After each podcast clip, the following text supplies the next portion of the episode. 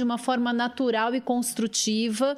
Você né? começou falando, achei que quando fosse dar aula, todo mundo ia estar lá porque queria, né? Estudando e, e tirando 10, preparado. Mesmo as crianças que não estão nesse universo da inclusão já são um desafio por si só, né? Quando vem essa é, ainda essa demanda de acolher na sala crianças com necessidades especiais físicas, mentais, né, intelectuais, é, crianças dentro do, do tema LGBTQIA.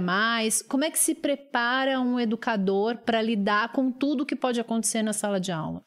Eu acho que, infelizmente, apesar de né, a, a, é, a escola estar para todos e ela deve aceitar todos, falta muita preparação, muita formação para os docentes.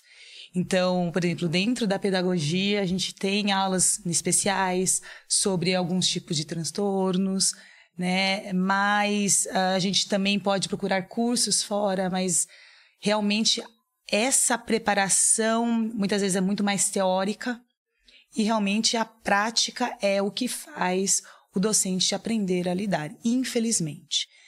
É, acho também que em determinados momentos o docente ele parte de um pressuposto de que ele tem que ter uma certa sensibilidade. E esse, essa sensibilidade faz com que ele mesmo procure outros, outras formas de se completar como um docente.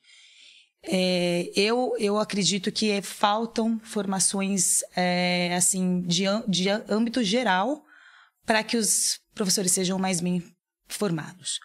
Hoje em dia, o que eles têm muito, e eu acho que a conversa fica muito mais alinhada muito mais uma preparação do docente junto com a coordenação pedagógica, onde a coordenação pedagógica faz esse alinhamento entre né, a criança, o, o, a, a, o estudante, a família, a equipe multidisciplinar que acompanha.